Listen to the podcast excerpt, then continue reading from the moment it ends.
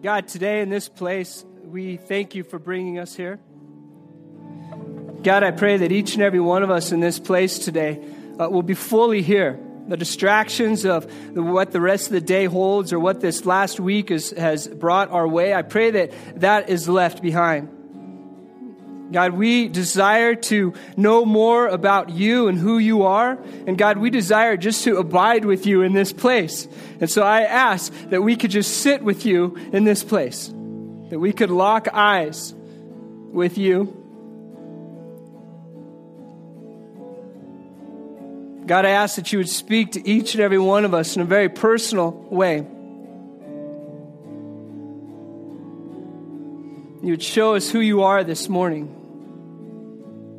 Thank you for bringing us together as your church. Thank you for the very life that you've given us. And I ask that God, as we are gathered together, that it's not just another Sunday, but your spirit is hovering. That God, your spirit is waking each and every one of us. That we become alive in who you are. And we ask your presence to be in here with us. Thank you and we sit in anticipation of what this morning holds. And it's your name we pray. Amen. Amen. You can have a seat, church. Welcome to Church Project. Uh, I'm Aaron, one of the elders here. I've been off the last couple weeks, which has been incredibly fun. I've enjoyed it. And Jason uh, has given the message the last couple weeks. And so thank you for that, Jason. Uh, thank you for the passion and the word that you've been bringing to us. And uh, man, thank you guys, the band, for leading us in, in worship today. That was incredible. Thank you very much. Uh, I, you can clap. That's all right. That's, it's, it's all good. If you're a first time guest, we go through the Bible and we've been going, we just finished going through the book of Luke. We're now going through the book of Ephesians. And so it's real important that you have the Bible in front of you. If you do not have a Bible, uh, there's one over on the lamps uh, on either side. You can just kind of subtly raise your hand and we'll bring that to you. And if you do not own a Bible, this is our gift to you. Uh, we, we hold the Bible in high regard. And so if you can have the Bible in front of you, that would be great. Hey, before we get started today, uh, I want to talk about a ministry partnership that we have. At the beginning of every month, uh, we highlight a ministry partnership and, and we kind of talk about what our involvement with this partnership is. And last month it was uh, Young Life, and, and we had a great golf tournament on Monday, and so good job with that. And hopefully, you guys are praying for uh, Young Life and, and everything that they're doing. This month, we're going to highlight uh, a ministry partnership that is kind of ours as well. It's the Church Project Network. And I want you to know, and if you've been involved with Church Project for very long, you know that, that we started as, as one church and then ended up going into two churches, and now just within America, we have we have five churches that um, are church projects. And so I want to talk about them a little bit. And we have Houston, which is uh, Jason Shepard. They have a, a, bunch of people going down to Houston. If you're ever in that area, the Woodlands area, go visit. It's it's incredible to see what God is doing there. Uh, but be praying for them in Houston. We have Andy White, who's in Dallas, and they're about two years old right now. God is doing some really cool things there. They have a couple house churches that are now meeting. They've moved from one location to another. They're starting to see some pretty good momentum as a church body, a new church body. And so that's led by Andy White. Um, in Aurora, we have Keith Harrison. So if you're ever in the Southlands area in Denver, go down and see them. I went and spoke there about a month, maybe six weeks ago. And I was, I was impressed 18 months old, and they've got a group of people that are just solid. What I really enjoyed was at the end, they brought all their kids in. I think they have about 100 kids. Like, I'm, well, I'm exaggerating, but they have a lot of kids, and it was neat to see those kids come together. And then we also have a church project in Cincinnati, and that's led by Josh Burrow and he's he's uh, he's doing really good in a place that is not used to the gospel message. In fact, he says often that it's very cold to the gospel message. It's a it's a very high uh, Catholic area where a lot of Catholics are going to church, but uh, as far as the church that he's trying to start and a church project, there's not a lot of those in Cincinnati. And so, be praying for those those church plants, the church project network, but also I want to tell you at large. we have five churches that just started in Haiti. And those are church project networks as well. And in fact, as a church, we've adopted a village called Bushwin. And Bushwin, Pastor Edric is, is now moving to this village. And for the first time ever, we've been building this church building that's going to serve as a school and going to serve as a church building. Pastor Edric is moving there. And, and when we visited the last time, as we were leaving, Pastor Edric looked at me and said, Aaron, next time you come back, look around and we're in the middle of haiti like a beautiful beautiful you know rainforest kind of stuff everywhere. And he goes there's going to be a house church over there and a house church over there and a house church over there. And he's just in love with god and it's such a cool thing to be a part of that. And church i also want to celebrate with you this last week. Um, you know we've been raising money for haiti and this last week we were able to send another $9000 down to this to finish putting on the, the, the roof to this building and that's incredible. I mean, just look around. From this little body right here, we've sent $10,000 down there, and that's just Haiti, and that's just one little thing that's happening. But at large, what God is doing at Church Project, can I fist bump everyone right now? Is that, is that possible? Can I just say thank you? I love being a part of this body. I love seeing how God's working through all the ministry partnerships, through the golf tournaments, through the churches in Haiti, through Robbie and Katie going around the world telling, you know, uh, people about Christ, through everything that's happening. I love seeing the church move. And I love seeing the church come alive. Are you enjoying this? Yeah, Peter's enjoying it. I love his church. And I love the people of his church. Today's message is going to be a powerful one. I hope you're okay with that. Or did you come for just a lukewarm one? I know Jeremy tried to trick us and Chad fell for it and came into a song early. I, I get that. That was fun. Today is going to be a powerful message. In fact, so powerful. I, I'm going to ask us right now if you would open your Bible to Ephesians chapter 1. We're going to be going from verse 7 to 14. Um, if you would, just take a, a, couple seconds of silence and just pray that your heart would be prepared for this. And, and then also, would you pray for me? Pray that the words that I speak are not from my notes, but they're from God. Would you just take a moment to pray for that for me?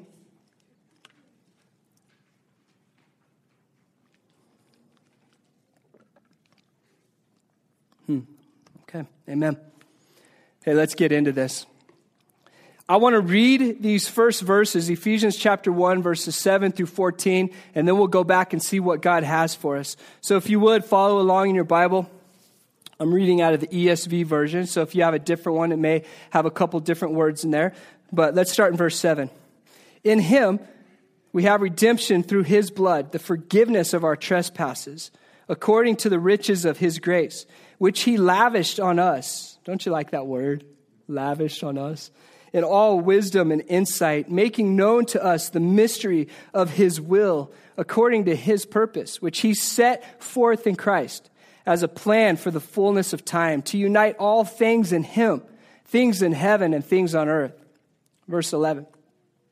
In him we have obtained an inheritance, having been predestined according to the purpose of him who works all things according to the counsel of his will so that we who were the first to hope in Christ might be to the praise of his glory.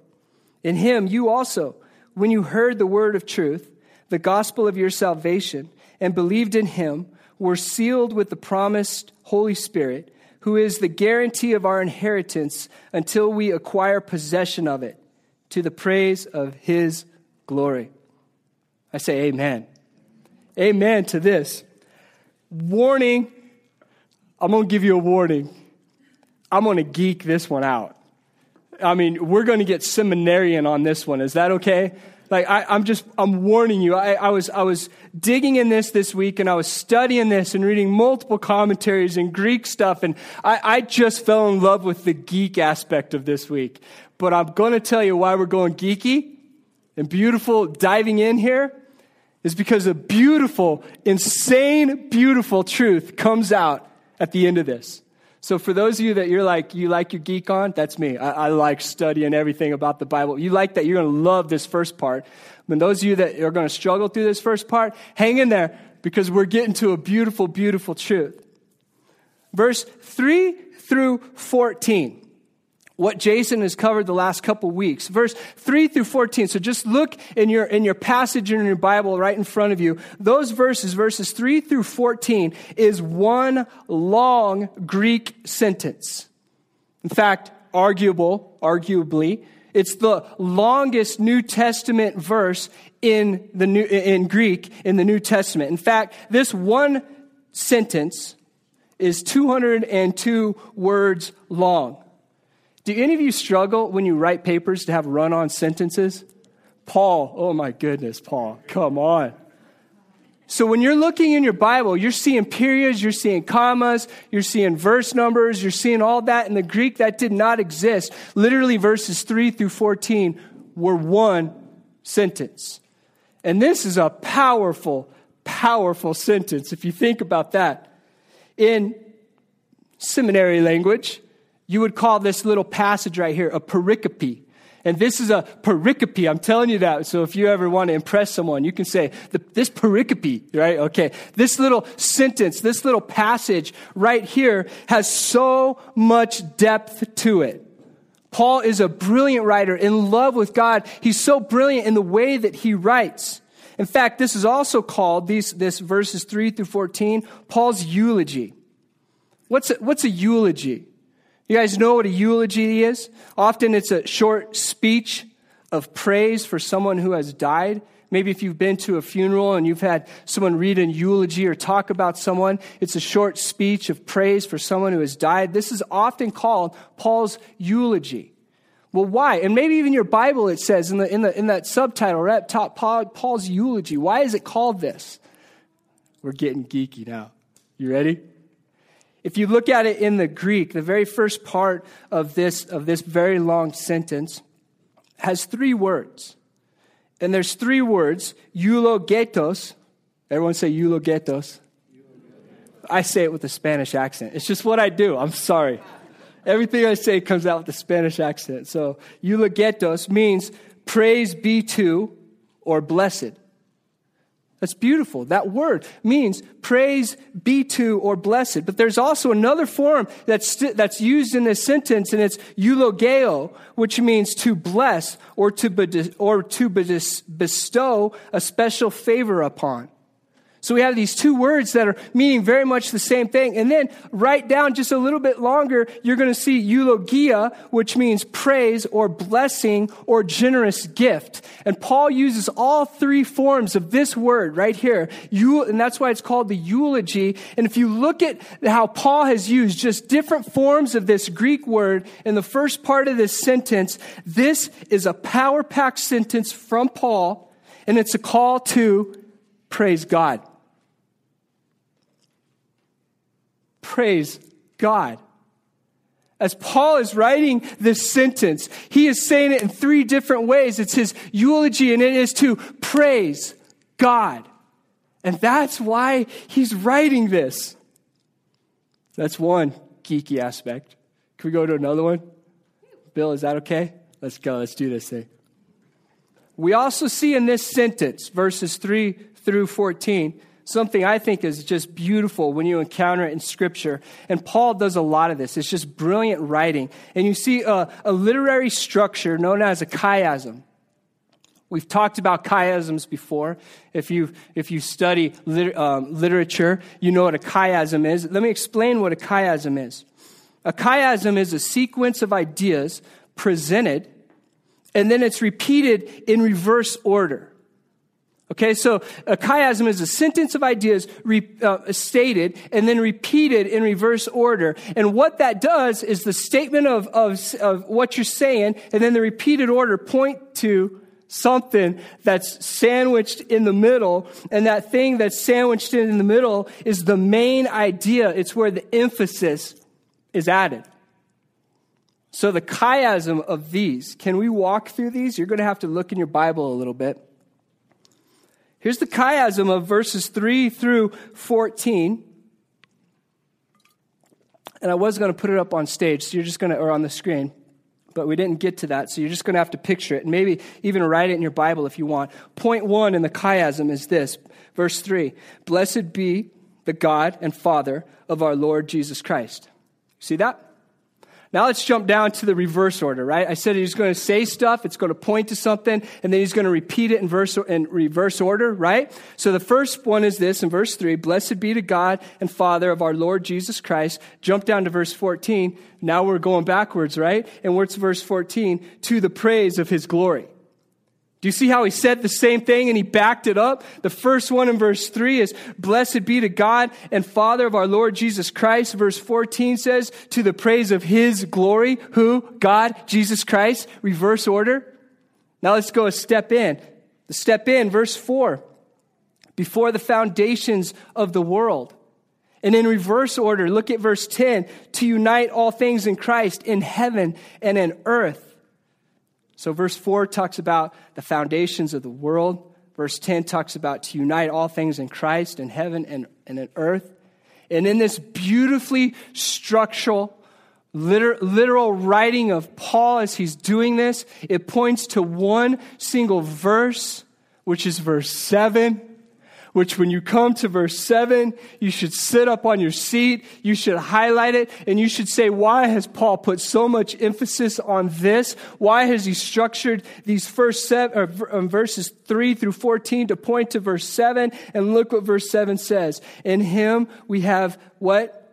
Redemption by his blood, the forgiveness of our trespasses. Can I repeat this again? In who?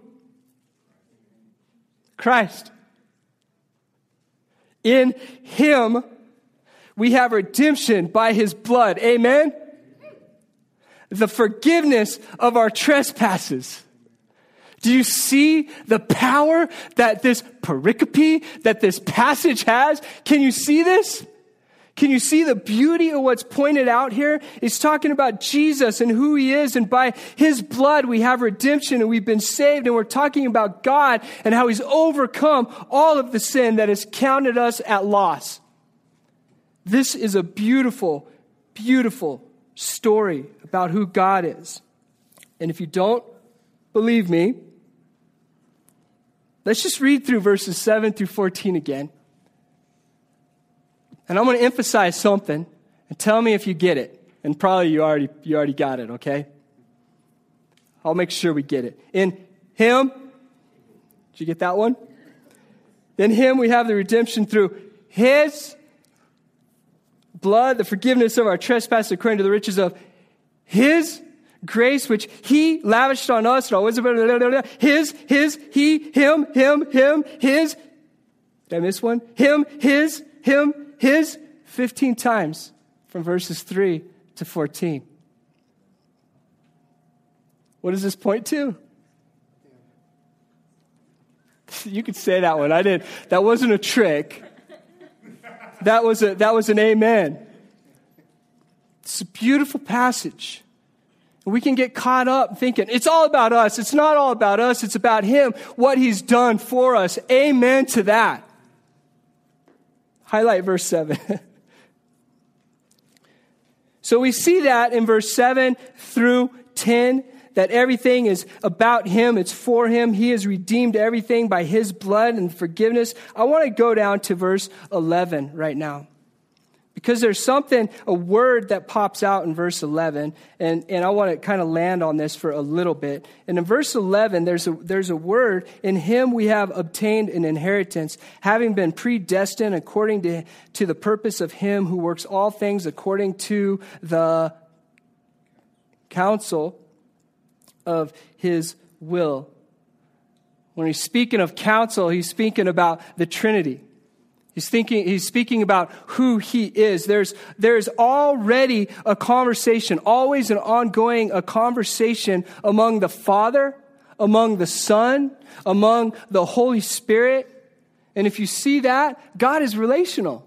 He's relational with himself. And this is a beautiful dance that we see in these passages. And, and I, I want to challenge you to do this in your quiet time. And we're not going to do that this morning, but go through these verses that we're talking through and every time it says his, him, his, Who is he talking about? Is he talking about God? Is he talking about the Holy Spirit? Is he talking about the Jesus, eh, about Jesus? Which one is he referring to? Multiple times it's referring to the Trinity. And what you see in this passage is a beautiful dance of God, Jesus, and the Holy Spirit and how he acts on our behalf and how he interacts with himself.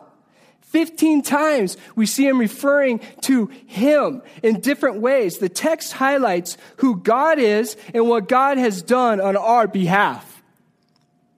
So we're seeing the text highlight who God is and what he, what he does on our behalf, the trinity of who he is. And we're seeing how much he has chased after humankind to show us and to save us from sin and death and to set us into freedom. And when I look at this, I can only say, God, it's about you, it's from you, and it's for you, and thank you for setting me free. Look at verse 7. In him we have redemption through his blood, the forgiveness of our trespasses, according to the riches of his grace, which he lavished. I just love that word, which he lavished upon us in all wisdom and insight, making known to us the mystery of his will according to his purpose, which he set forth in Christ as a plan for the fullness of time to unite all things in him, things in heaven and things on earth. Don't you just love, I mean, personally, don't you just love a good redeeming story? You go to the movies and you, you this good storyline, a good redeeming story. You know, it's almost that one where it's like you got the payback that he deserved, or you know, or whatever. Don't you just love a good redeeming story? I do. Um, I, there, was a, there was a funny guy in my life. He was my youth pastor, and I won't point to him or say his name, Jerry Ashita, but he's right here. And, and, I, and there was a great redeeming story that happened in, in, my life at this time. And it was Jerry took a group of kids to camp, bunch of snotty nosed little junior high kids to camp. You know, junior high boys, just, oh, it's not good. How did you do that? Good job, bud. Took a bunch of junior hires, uh, you know, the guys that run around farting all the time with their no, whatever. just picture junior high boys. And, in the dorm rooms, it was, you know, maybe 50 junior high kids sleeping in a dorm room. And the first thing you do when they're, when the, when the adult gets up is like, lights off! They turn the lights off and all of a sudden you hear, ee! It's like a bunch of little girls in the boys' room, like everyone giggling, farting, doing all this crazy stuff. But our crew, our, our little crew that came from Ordway, Colorado, went to this big camp New Mexico, and our crew was actually pretty tired, pretty reserved, ready to sleep, believe it or not. Jerry knew that too. But everyone else, everyone else, those junior high kids, they were ready to party and fart and do everything else. And so we didn't get to sleep very much that night. And I think it really got under Jerry's skin because the next day he went into town, came back. You remember this, Jerry? Came back, came back with water guns and soda. Sorry, I'm telling on you. And gave it to us and said, do whatever you want with it. So that night, when the lights went out, our crew was like, you guys kept us up last night? Guess what? Redemption, baby. We were pouring soda in our, in our water guns. We are squirting it in the dark and then hiding our water guns, acting like we were asleep when the lights came on. Like, it was awesome. it was awesome. Don't you love a good redemption story? And the payback comes. This isn't quite the story we're talking about in Scripture, but it definitely highlights it. I love a great redemption story. When we come to that word in Him, we have redemption through His blood, the payback, the grip from death, the brought back to life, that everything's made right. Redemption, that beautiful word, redemption. Verses 7 through 10 develops the mystery of Christ's redemption work. And we get to that word redemption. What is that? What does that mean? It's, it's liberation from imprisonment and bondage. And I got to tell you, the night before, when all the other junior high kids were farting and all that, that was bondage. We were set free the next night. We see this redemption. We, humankind, are set free from the bondage grip of sin no longer has power over us. Well, what are we freed from? If we're talking about redemption, what are we freed from? Look at verse 7 our trespasses. We're freed from sin. Amen. What are we freed to? We are freed to forgiveness. Forgiveness from what? We're, we're freed from forgiveness. We're freed from sin to forgiveness. The chains of, of sin and what it's done in our life and how it's, how it's bound us up are set free. They're cut and they are dropped. So we're freed from trespasses and we're free to forgiveness. And that's where these words that, that just I love, lavishly given, we're given grace, lavishly given, rich grace which is the cause of our redemption. His grace is why we have redemption, and He lavishly pours it on us, freely gives it to us. And when you picture what God is doing here on our behalf, what does it cause you to do? I know what it causes me to do. Praise God. I don't deserve this.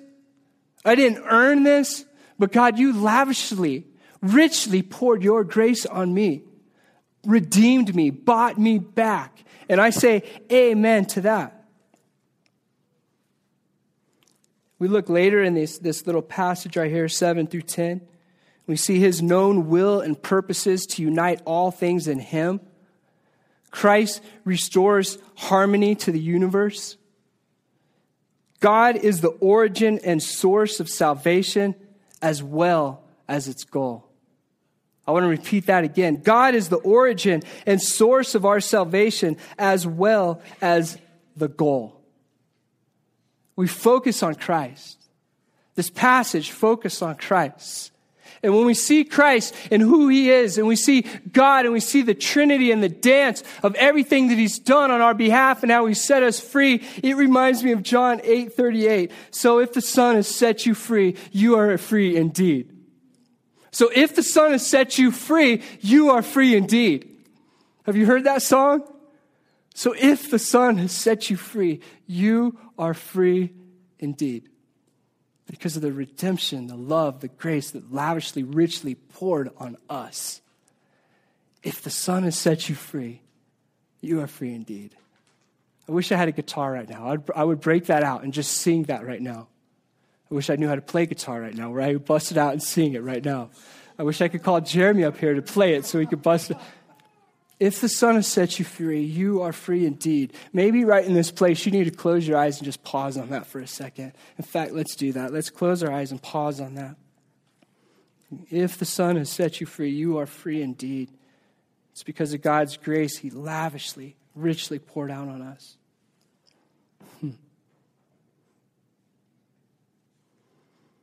Continue to look at verses 11 through 14. And these verses right here, what Christ's redemptive work, it, talks about what Christ's redemptive work is to the believer. To us, those of us that call, call ourselves Christians, what does this work mean? And so as we begin to unpack this, you guys are going to have to go study a lot of this on your own. Uh, it's just too much. I mean, we could be here all day. You want to keep going all day? I'm going, to, I'm to give you some highlights, and then I'm going to let you go home and study it. Steve wants to be here all day, so Steve, you and I, we'll keep going, okay? Verses 11 through 12, I want to point out something. In him, we. See that? In him, we. And this we is referring to Paul and the fellow Jewish believers. So this redemptive thing that's happening, he's saying in verse 11, is for Paul and the Jewish believers. You get down to verse 13, it says, In him you also. Why did Paul put you also? Well, who did we say this book is written to? Gentiles. Christians that are not Jewish people. Paul's writing this book. And so when he says you also, he's, re- he's referring to the Gentile readers also. So this redemption message that he says is for we, us, Paul and fellow Jewish believers. Then in verse 13, it says you also, which is referring to the Gentile readers. And then we get to verse 14 and you see who is the guarantee of our inheritance, both groups equally sharing in this redemptive grace that's lavishly and richly poured on humanity. Are you God's chosen people? You better believe it. better lock eyes with your Maker, abide with Him, and just thank Him for Him choosing you and loving you, redeeming you, and restoring you. And it's for a message of all mankind. What I like about Paul and his writings, and in this writing as well, Paul's recurring theme of reconciliation and inclusion of Gentiles, and even in this time, females, which were not highly talked about or held in high esteem at this time. I'm glad we've overcome that. Paul's writing to Gentiles, to females, to slaves, to red, yellow, black, and white. And he's saying this beautiful, love filled, grace filled message is made possible through Jesus Christ and the dance of the Trinity that we see. And it's for, everyone point to you, you. And it's for whoever flew the planes into the Twin Towers. And it's for everyone that you know. This grace filled love message. And he uses us to walk around as ambassadors, to look people in the eyes, to smile, to be the hands and feet of his love in human lives. That is an incredible message given to an incredible people because we are God's chosen people. How does that make you feel? Honored? Part of a rich heritage that's deep. Like God intimately loves you. Whew. Let's get to verse 14. I told you I'm skipping a lot here. It's okay. Verse 14 says, Who is the guarantee of our inheritance until we acquire possession of it to the praise of his glory? I like how it says, We were sealed in possession those two words, when you begin to look at those, he is the agent of redemption and the one who possesses people. He has made them his own. They are his treasured possession. Reminds me of 1 Peter 2 9. It says, But you are a chosen race, a royal priesthood. Think about this. This is Jesus. This is God. This is God speaking this over your life as you sit here today. 1 Peter 2 9, you are a chosen race, a royal priesthood, a holy nation, a people for his own possession, that you may proclaim the excellencies of him who called you out of darkness and into marvelous light. the goal of the action, we're sealed. You see that? The action is we're, we're sealed. The goal of the action, we're sealed, is that God has acquired possession. And why has he acquired, acquired possession? That he may be praised and be given glory. All this points to who God is, what he's done, that he may be praised, that he may get the glory. As humans walk around realizing that God has given everything for us. In light of these verses, this one long sentence, in light of this, verses 3 through 14, we see the great links which God has chased us down with his love. And Paul sees the church in the present age, right now. Paul sees us in writing in the present age as doing what, again, the Israel did in the desert. Remember what Israel did in the desert, coming out of slavery of sin? Remember that? What happened? Paul's writing, and he's writing even to us right now, that we will come out of the slavery of sin through God's great action in Jesus, the Messiah. And that's the promised gift that he has given us. In him we have redemption by his blood, the forgiveness of our trespasses. How does this land on you today personally? And I want to, I want to land this with this. Because some of us today, we may be hearing this, and we may believe this, and we may see this, and we may see the beauty of what Paul's writing, and we may see the great links that God's done for us and how he's speaking to us. But here's the reality as we sit here today Satan has a grip on your life. Maybe, maybe just even in your mind and in your heart. So does Satan have a grip on your, on your heart and on your mind? You are set free in Christ, Romans 8, 2. You are a new creation. 2 Corinthians 5 17. I'm going to go through a bunch of what you are's now. Is that okay? And I'm going to go through a bunch of what you are's in Christ because some of us were sitting here and Satan is beating us up and we're feeling guilty for that again or not doing this very thing or we're not amounting to so much or if you knew what was going on in my life, like how can God love me? How can he give so much for me? Some of us were sitting here and Satan is really just trying to dupe us. Well, we're not going to let him dupe us. Because as I look out, I see human beings. And when I see human beings, I see what God has given for each and every one of us. And we're going to cast Satan out of here today.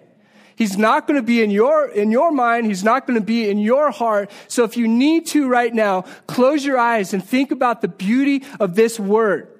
God says when the word goes out, it will not come back void. It will come back. It will heal. It will change. It will move and mold us. It will shape us and rearrange us, and it'll show us how much God loves us. So I want to ask you right now close your eyes and accept His word over your life. This is His word He speaks over you. You are set free in Christ, Romans 8 2. You are a new creation, 2 Corinthians 5 17. You are alive in Christ. Ephesians 2 5. You are a doer of the word and blessed in your actions. James 1 22. You are a joint heir with Christ. Amen. Romans 8 17. You are more than a conqueror. Romans 8 37. You are the head and not the tail, above and not beneath. Deuteronomy 28 13. You are redeemed from the curse of sin, sickness, and poverty. Galatians 3 13.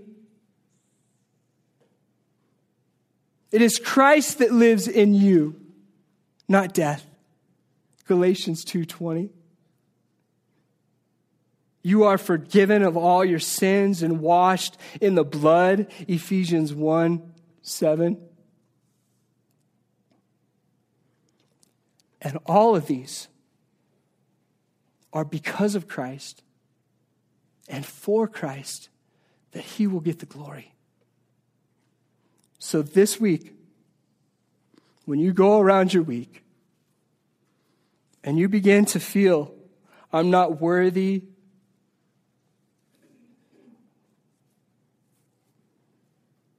Stand on the Word of God. If the Son has set you free, you are free indeed. Focus on who He is and what He does in your life. Stand on the Word of truth.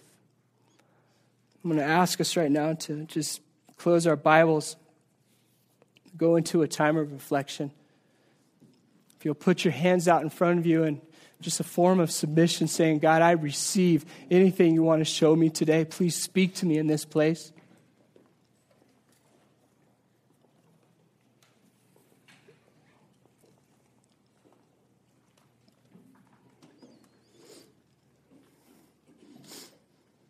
Just silently, quietly to yourself, just say, God, I receive anything you want to show me. Maybe some of us, as as we're aligning our heart and mind with Him, He's showing us things in our life that just don't align up with His perfect character. Well, our hands are already open. Just put those things in your hand and say, God, please take these things away from me. These addictions, these habits, my vocabulary, whatever it may be, my attitude, my perspective, whatever that just is not lining up with who God is, put those things in your hand and say, God, please take these from me. These have become little bondages, little chains that have set me back from being who you've created me to be. I've hung on to some of these things like a crutch. In this room, church, I keep saying abide because it's just a word that God's given me today about His Spirit. And I, I just want to encourage us, church, abide in Christ today.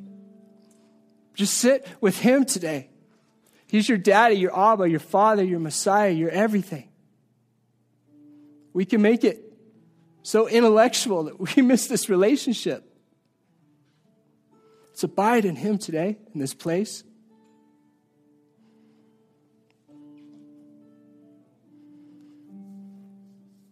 Some of us in this room, we've come and we really just, this has been great, but we don't have this relationship with Christ.